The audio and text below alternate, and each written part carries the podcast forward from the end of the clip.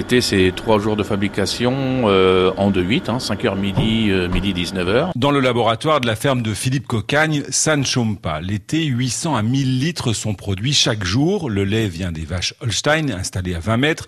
Au menu ce matin, confection de crème glacée avec Marion, étudiante qui a trouvé là son job d'été. On fait une glace spéculose. Là-bas, c'est du lait, du jaune d'œuf, le sucre. Et après, on rajoute des vraies brisures de spéculoos et la crème pour finir. Juste à côté, Léa surveille une sorte de sorbetière géante. Il y a la partie du haut où on chauffe d'abord la préparation, où euh, il y a la pasteurisation qui se fait. En dessous, c'est là où la glace refroidit. Mais le grand succès de l'été, ce sont les sorbets, confirme la patronne Isabelle. Quand il fait très chaud, on le voit à notre magasin d'Honfleur, la glace a beau être à la même température que le sorbet. Les gens ont envie de fraîcheur, ils ont envie de frais. Mais c'est quoi la différence entre une glace et un sorbet? Une glace, c'est du lait, la crème fraîche, du jaune d'œuf et du sucre, et le chocolat ou la, la pâte de pistache ou une pâte de noisette. Le sorbet, c'est du fruit, un peu de sucre et un tout tout petit peu d'eau. Là, on arrive à moins 9 degrés, ça va être bon. Euh, bientôt, ouais. Et c'est Mathilde qui est chargée de remplir les bacs. Dessus, un chiffre pour la traçabilité, une date optimale de consommation dans un an et direction la chambre froide à moins 22 degrés. 80 parfums en stock, les incontournables vanille, fraîche, chocolat, caramel au beurre salé, mais aussi abricot, pamplemousse,